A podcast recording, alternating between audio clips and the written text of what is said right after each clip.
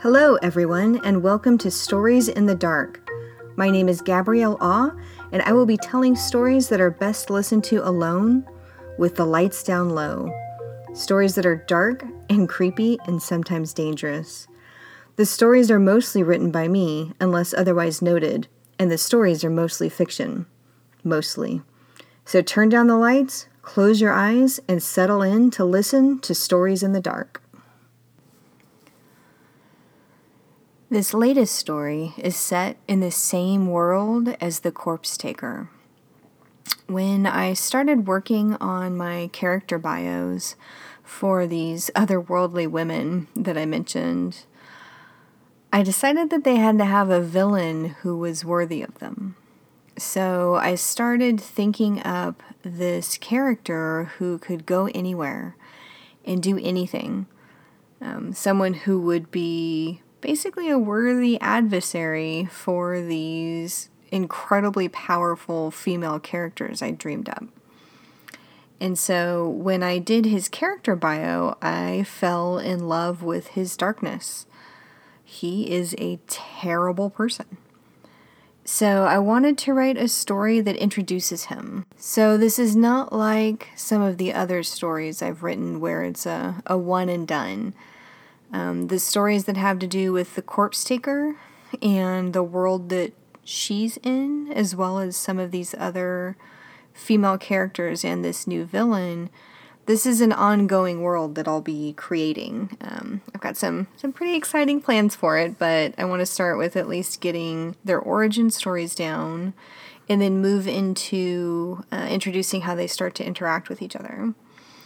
So, this story is called Mr. Vale, and it is the story that introduces this antagonistic character um, that brings together the corpse taker and some of my other ladies.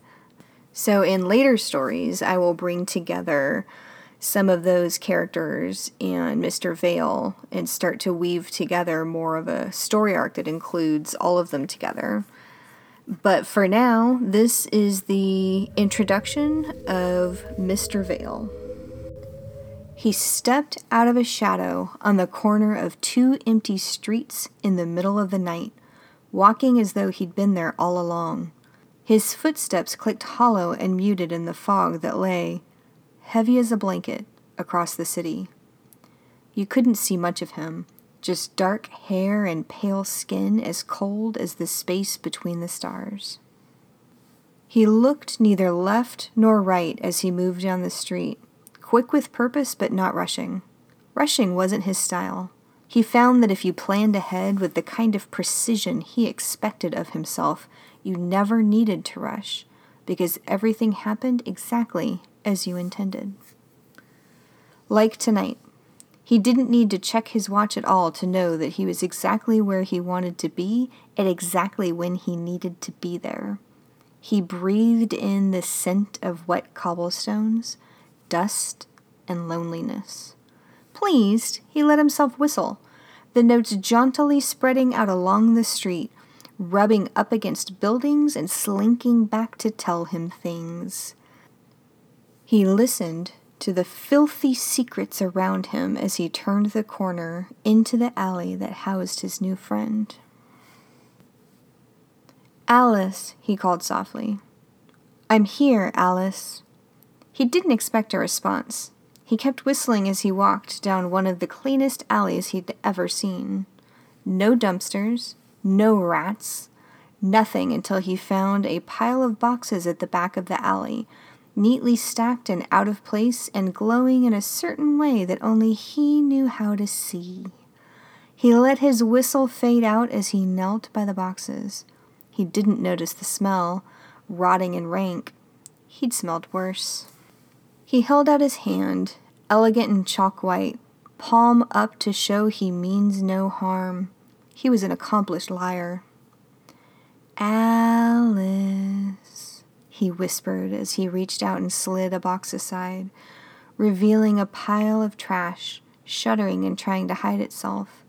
His long fingers found the edge of a blanket in the pile and flipped it back, revealing a little girl with her arms around her legs and her head down.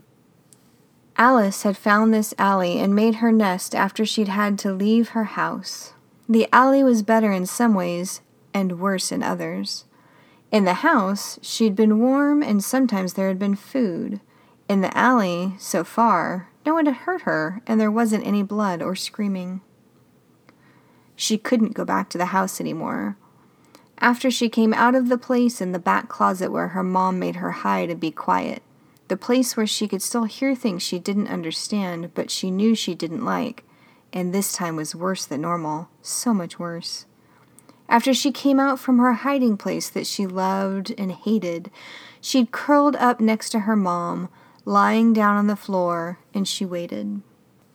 She'd waited and waited for her mom to get up, even though she knew she wasn't going to. And then the food ran out, and her mom was starting to smell, and she was scared that one of the men who kept knocking on the door would open it and find her, so she left with just her stuffed cat. If she'd had a coat, she would have brought it, but instead she made sure she had socks and shoes because Mom always said socks and shoes would keep your feet safe, and she wanted at least one part of her to be safe when she went outside. She walked fast when she got outside fast like she knew where she was going, even though all she knew is that she was going away from something and not really to anywhere in particular. She wanted to be far, far away in case someone saw her and knew her mom and maybe did things to her, too. She didn't run, because running was bad and made people want to chase you like dogs. She'd been chased by a dog once, and she knew some things didn't see you until you ran. But if you looked normal and didn't run, sometimes they wouldn't notice you at all. Sometimes. So she walked until her feet hurt, which didn't take very long because her shoes weren't any good and she wasn't used to walking far. But even after they hurt, she kept going until it got late and dark, and people did start to notice her because little girls didn't often walk around the city by themselves after dark, and it was hard to tell if the kind of people who noticed little girls walking alone were the kind of people who would help her or not. So she'd found a clean alley with some boxes to make a hiding place. By the time the man came down the alley, whistling and calling her name, she'd already been there for three days. She'd been there long enough to go past hungry and out the other side. Her stomach had stopped rumbling and just ached. Her head felt light, and she knew she'd never be warm again. She'd stopped crying after the first night. Now she just sat there, curled up in herself, fading, waiting for someone to find her. So when he finally came, when he held out his hand and asked her if she wanted to go somewhere warm, with too many syllables in his voice and a knife plain jaw that didn't move when he spoke, she wasn't surprised. When he told her it was time to go, she was too numb to feel very scared. Maybe a little, but not very. She knew it wasn't really a choice. She didn't have any true choices left, only fate. She knew, looking at him, that he was no better than the men who visited her mom. Different, sure, but not better and certainly not safe. She knew that she had to go with him, and she knew that where they were going would not be any place she would want to go, but she figured it would be warm and sometimes there would be food. He took her hand, and they, along with her stuffed kitty, left in another shadow, one that took them into a different kind of darkness.